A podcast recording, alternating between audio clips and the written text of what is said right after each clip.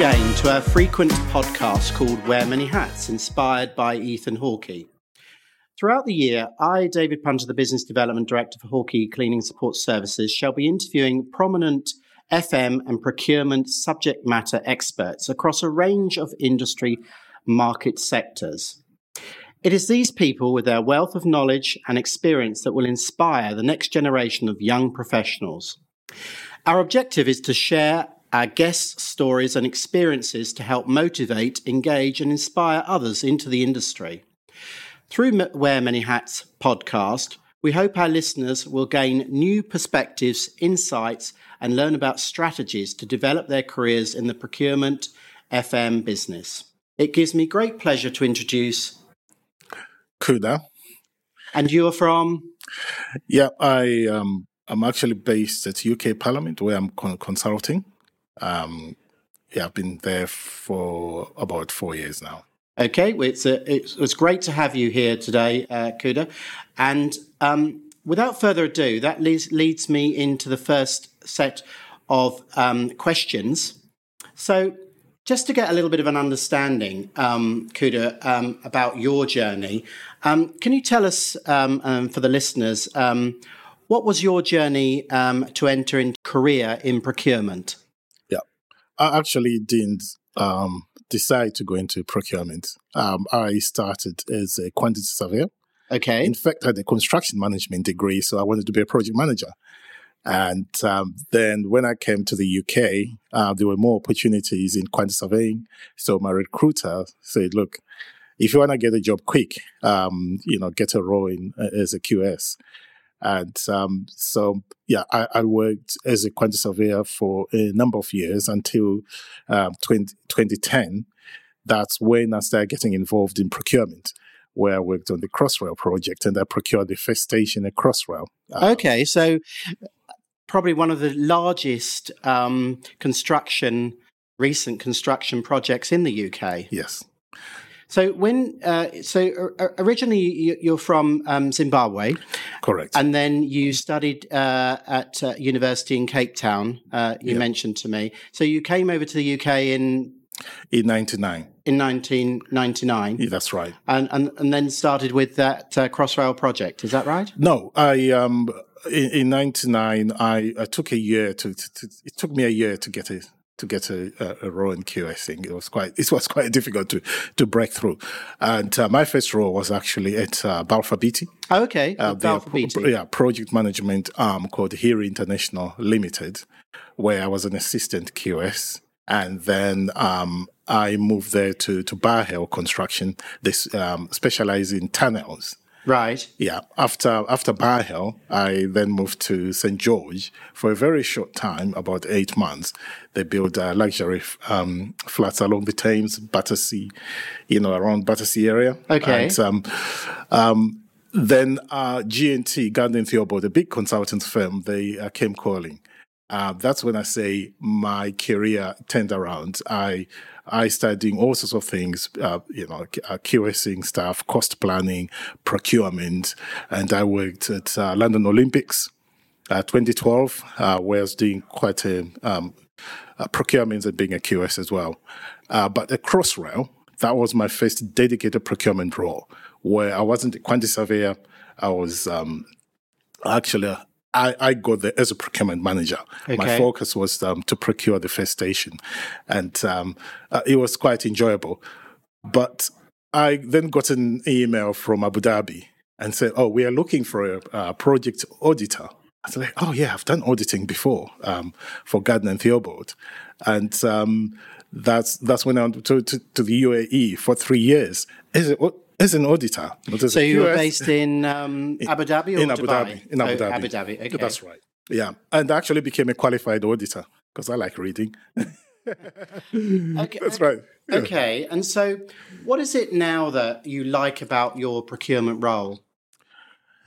It's um, my procurement role has evolved in Parliament. I started as a head of procurement. Um, I'm, I'm, a consultant at par- Parliament, but I started as a, a, head of procurement. Now I'm into uh, commercial strategy. Okay. I, am a very strategic person. Um, I did an MBA at Warwick and I actually specialized in strategy. So I do understand strategy intuitively. And um, I'm, I'm, I'm grateful at Parliament they realized my strength and they said that this actually is strength. And uh, so I, I see uh, quite a lot of things, you know, before they happen, I can plan and all that. So you know, I've been doing this now for um, for a year now, and um, we're coming up with um, you know good good um, strategies um, to make sure that we are more efficient in terms of how we procure.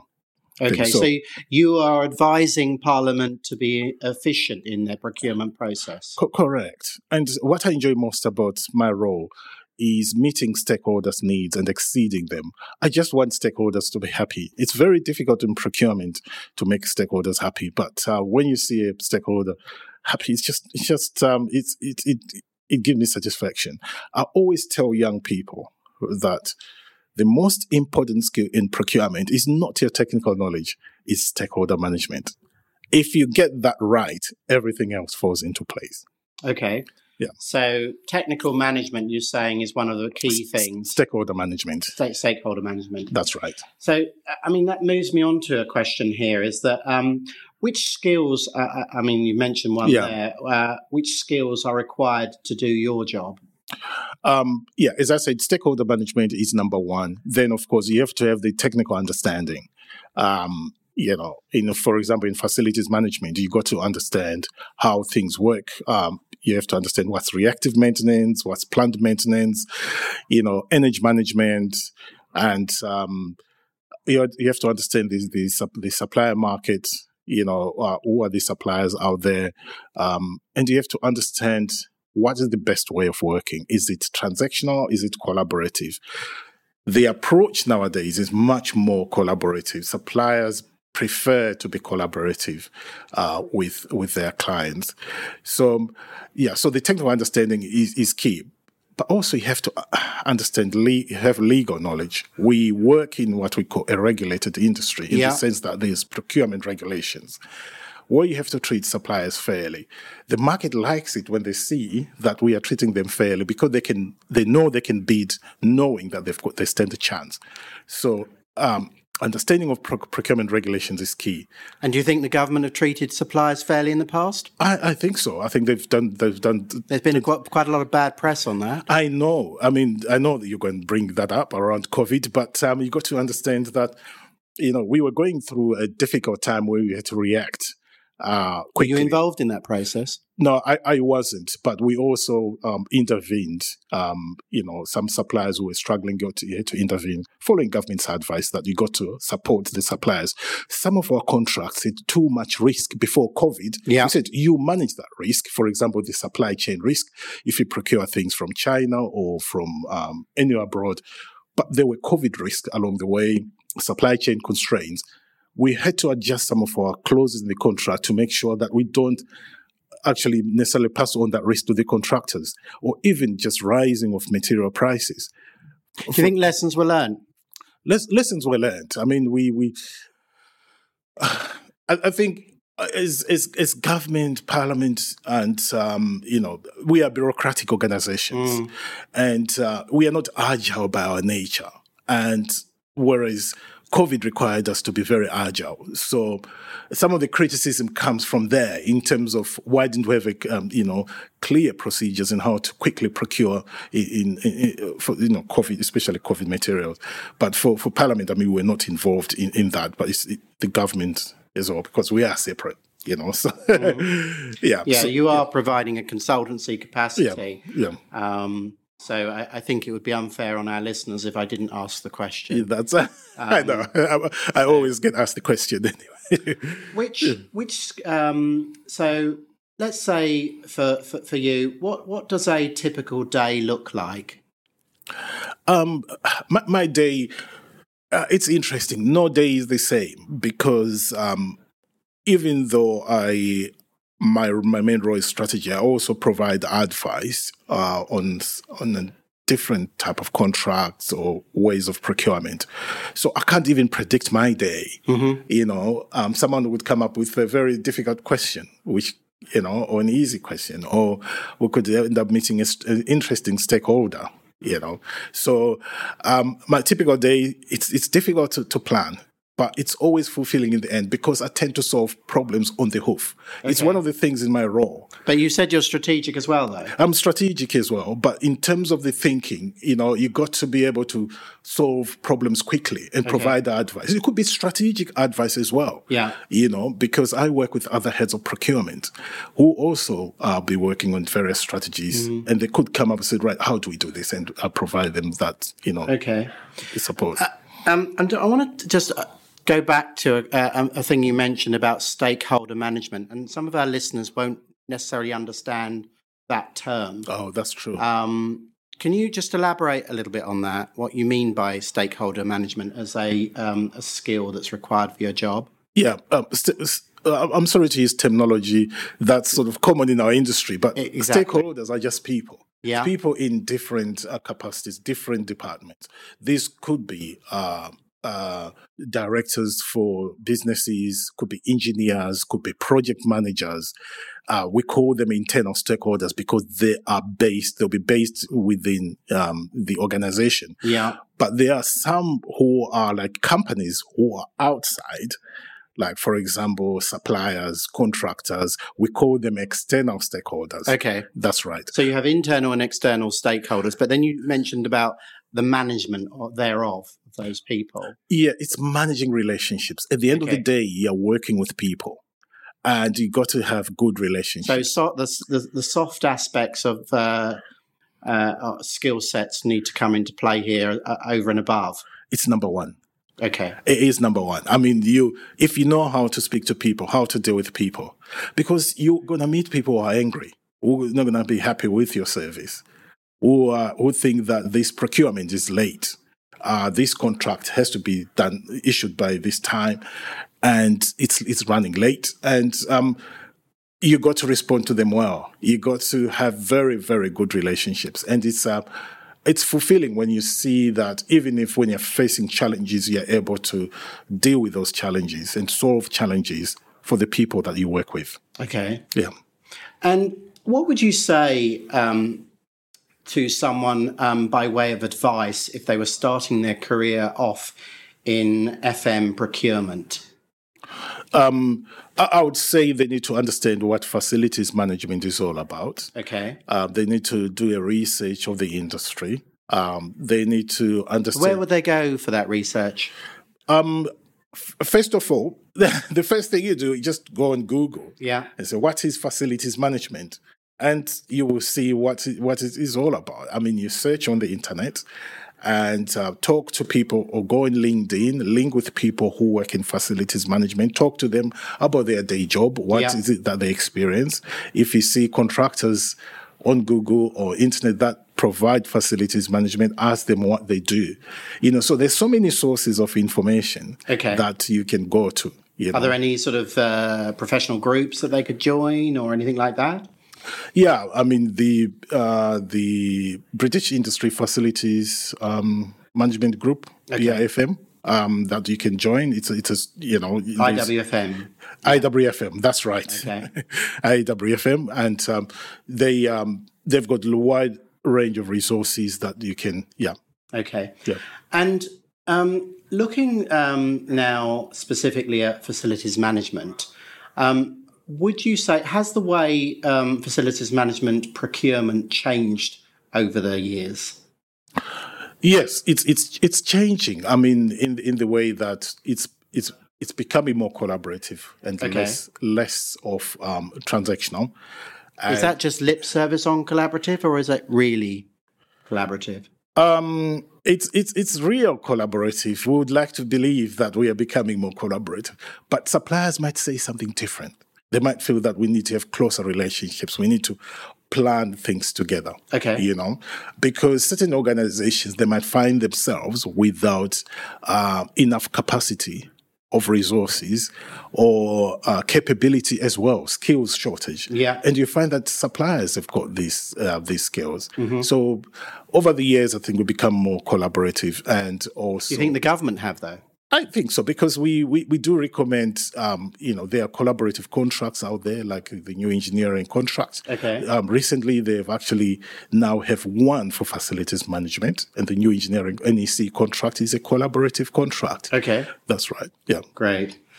Um, and I mean, what, what uh, uh, you said you were involved in the Olympics and stuff. Was that a collaborative uh, contract?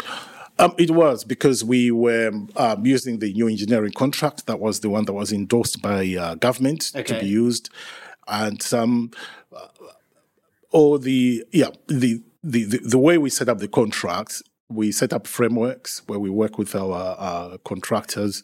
It's was low LOCOG, wasn't it? Yeah, Yeah. yeah. Okay. And um, another question that we get, uh, I, uh, I've been asking uh, many of our um, guests is uh, with the advent of online meetings through um, Zoom and Teams, do you think uh, this um, has affected the way strong relationships with suppliers can be fostered Oh yes. in a negative or a positive way? Yeah, in a negative way. I think it's it's difficult. The one to one is very important. You meet suppliers, you know, it's because meetings online tends to be formal. You've got limited time, you know, um, and you end up focusing on the agenda. But having tea Okay, together, Interesting. yeah, having tea together um, is is very important. You sit down and you go, or even going to the pub, you know, and to, it, socializing and interacting with, suppliers is far much is very important. What the online meetings have done, they've removed that aspect. Correct. Yeah, even brainstorming sessions. You know, doing brainstorming online is really difficult. You know, sometimes you want a piece of paper that you can put on the wall, and um, you- work wi- with your suppliers finding solutions for your organizations. Do you think it's taken the fun out of business? It's taken the fun out of business. I I, I struggled with it in the early days and said, what are we going to do? Actually, we we're going to pro- are we going to produce anything? Um, but we are coming back now to to those good old days of. Um, um, interacting with suppliers face to face. So we're setting up supplier engagement sessions and all that. Yeah. But do you think Zoom and Teams and etc. those uh, things still have a place? Still have a place. I think technology sometimes might not replace uh, the way we did things, but complement and improve the way we did things. So yeah, it's still very important because now you can have you know long meeting suppliers all over the world, you know, at the same time. Yeah, That that's quite that's quite unique. Good. Yeah, that's that. That is a, a real positive of it. Yeah. Going on to that is that do you think um, you know the pandemic, COVID, and the way that we now work has kept suppliers and procurers more at arm's length than before? Yes, um, because of the way technology, you know, separates us in terms of less uh, personal interactions. Okay. It has kept us, yeah, definitely at arm's length. You know, for example, if you are talking to a supplier who is based in China or who is based in the States, you might have uh, internet issues and all that. That might affect the quality of your conversation altogether. And also, humour gets lost. It, it gets lot on- lost. It, it, it, it becomes more formal. Yes, You know. you're right. Yeah. Um, what is the next be- uh, big thing in procurement to look out for? The next big thing is uh, actually artificial intelligence. Okay. Um, you know, people talking about ChatGPT, but that's not the only program. There are various programs coming out. And that's the next big thing in terms of how that's going to impact procurement. I think, you know, AI will not take jobs away from us uh, in procurement, but it will make our tasks easier, uh, faster, more efficient. Um, we, it will complement the way uh, we, it will complement our activities, basically. Yeah. That's an interesting viewpoint, and I think that um, I, I, I share that. Um, I don't want to give my opinions to listeners here, but uh, is that yes? It, I think it it, it can. Um, a lot of people say it will speed up productivity Yeah. of the of a process, um, to, and enable to get to, to the the end goal. Uh, and and things. I, I think it will not necessarily people will lose jobs. I think they would just just be as an enhancement to it. Um, Yeah, I, I think so. And uh, uh, what organizations need to do is just to uh, be ready for that, to train their staff to use uh, all these um, programs that are coming through um, every that are coming every day. Basically. I mean, obviously, you're involved in government procurement and, and, and consulting for them in their, in their procurement process. Are you advising them of the benefits of AI? Not, not, not, not even yet. Um, it's, I think, AI has taken us by surprise. There is no strategy right now. Every organization should have an AI strategy, but we don't. Why? Because we are learning. We're actually understanding what it is. What's the impact? But you're a strategic person, so maybe you're the person to have that strategy. Exactly. I'm learning about it so that we can see how it can make it better. I mean, I use it personally mm. on uh, various things, and I can see where it's going to make things better. But um, for organizations, government, parliaments, um, you know, they, they, there's a need to come up with a strategy in terms of how to deal with AI. There has to be an AI lead, yeah, and how it's going to impact the organizations. I think it's positive. The AI is really a positive development. But how do you embrace it? There are security considerations to think about. Absolutely, you cannot be inputting uh, uh, security sensitive data on an AI program because it's going to be hosted somewhere. What about if it's hosted in an uh, enemy state? Mm and all that information is being harvested. I, yeah. I mean, what I mean, this is uh, obviously another podcast session or something on AI alone. That's it's true. Big, it's a massive, it's a massive yeah. topic. But it does seem rather strange that we're not hearing that our government in the UK has woken up as quickly to this. We are quite, uh, in, in, a typically English way, it's always slow to play catch up. Um, yeah. And I and I say that as an Englishman myself, and and, and, and uh, we're always slow to play catch up on those sort of things. So no, I think I need to defend government there. Uh, uh, uh okay, but it's a, it's, it's a, as I say, it's a topic yeah. for a, another, another day. That's another right. day. But yeah. certainly, you've touched on some interesting things there. Yeah. Um, how important are um, equality, diversity, uh, and inclusion issues um, affecting today's procurement decisions? They're, they're really important because they uh, enhance your brand image. Yeah. They also um, in, enhance, you know, diverse teams. Um, they enhance uh, pro- productivity. Um, so, Do you think the government's still giving lip service to this, or is it um, really? Um, I, I, can't talk on behalf of the government, but I can say that uh, when at Parliament, it's it's our success story. We've really it's a very very diverse. Mm. Um, we've got um, you know uh, women in in very senior positions. Yeah. We've got people of color in very senior positions. I mean, we've got uh, Rishi Sunak as the as the prime minister. You yes. can see, and our um, first minister in Scotland as well. Exactly. So um, um, they are paying. You know, we we're just talking about inclusivity, mm. but also in terms of how we procure, we think about the social value, which is part of you know EDI. Yeah. Um, you know, in terms of how does our procurement affects our the environment? What are the social benefits they bring to to society? You know, so we thought you know, we think about sustainability, mm. you know, and, and so and how important are sustainability issues with uh, a supplier that you work with?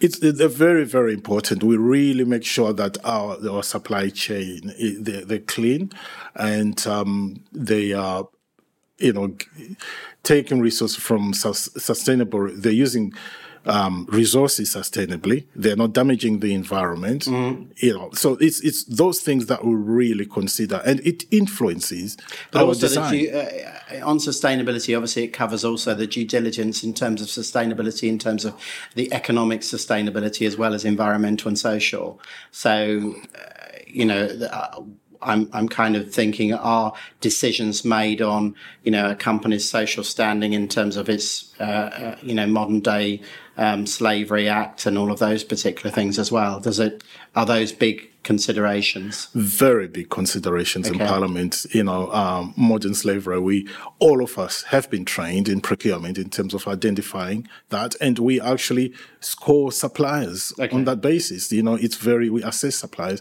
They have to satisfy modern slavery standard. You know, to okay. make sure that their supply chain is quite clean. Absolutely. Yeah. Um, what's i mean you obviously touched on ai and artificial intelligence and stuff but what's the next trend in procurement that suppliers need to wake up to um, yeah ai but also There are also other technological advances um, that are coming about blo- blockchain. Well, let's not forget blockchain because blockchain. That's whether, a new new one on me. blockchain is is um, increases transparency in terms of transparency of contracts, um, some transparency of the uh, supply chain.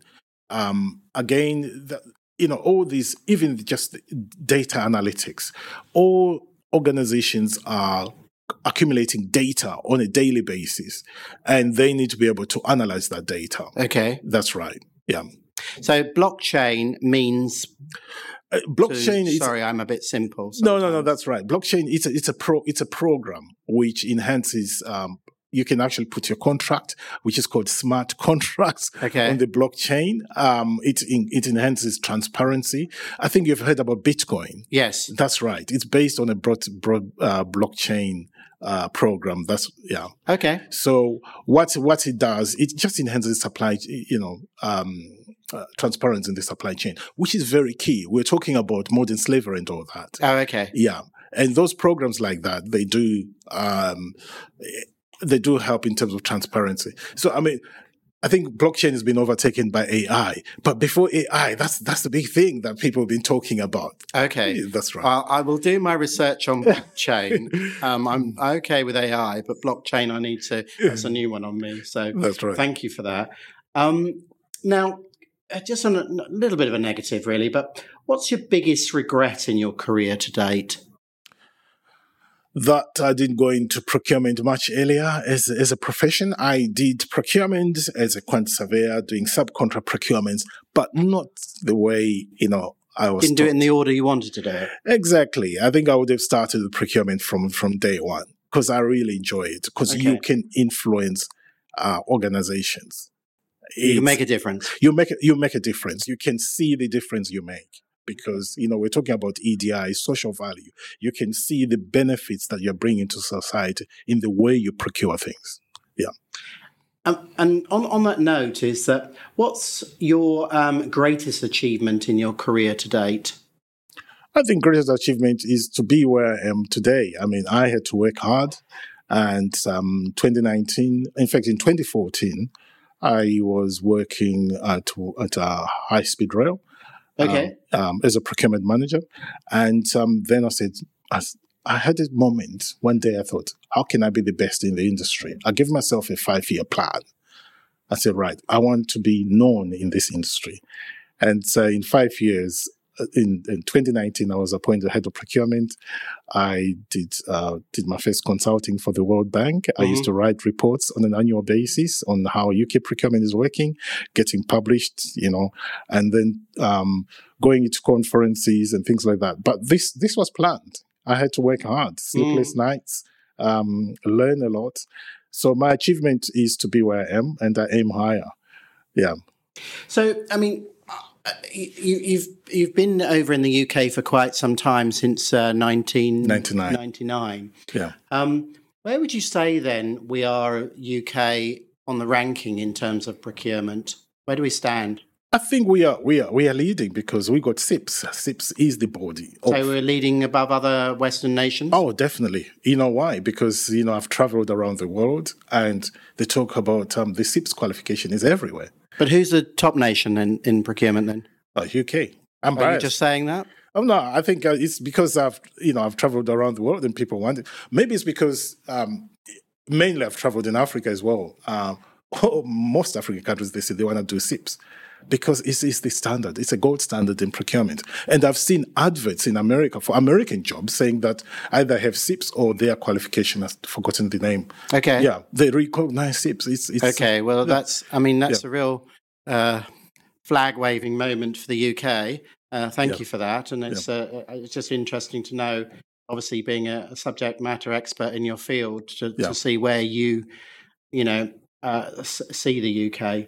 Yeah. Um, what things, finally, um, what things in life, um, it could be work, it could be leisure, that give you the greatest satisfaction and enjoyment? Traveling.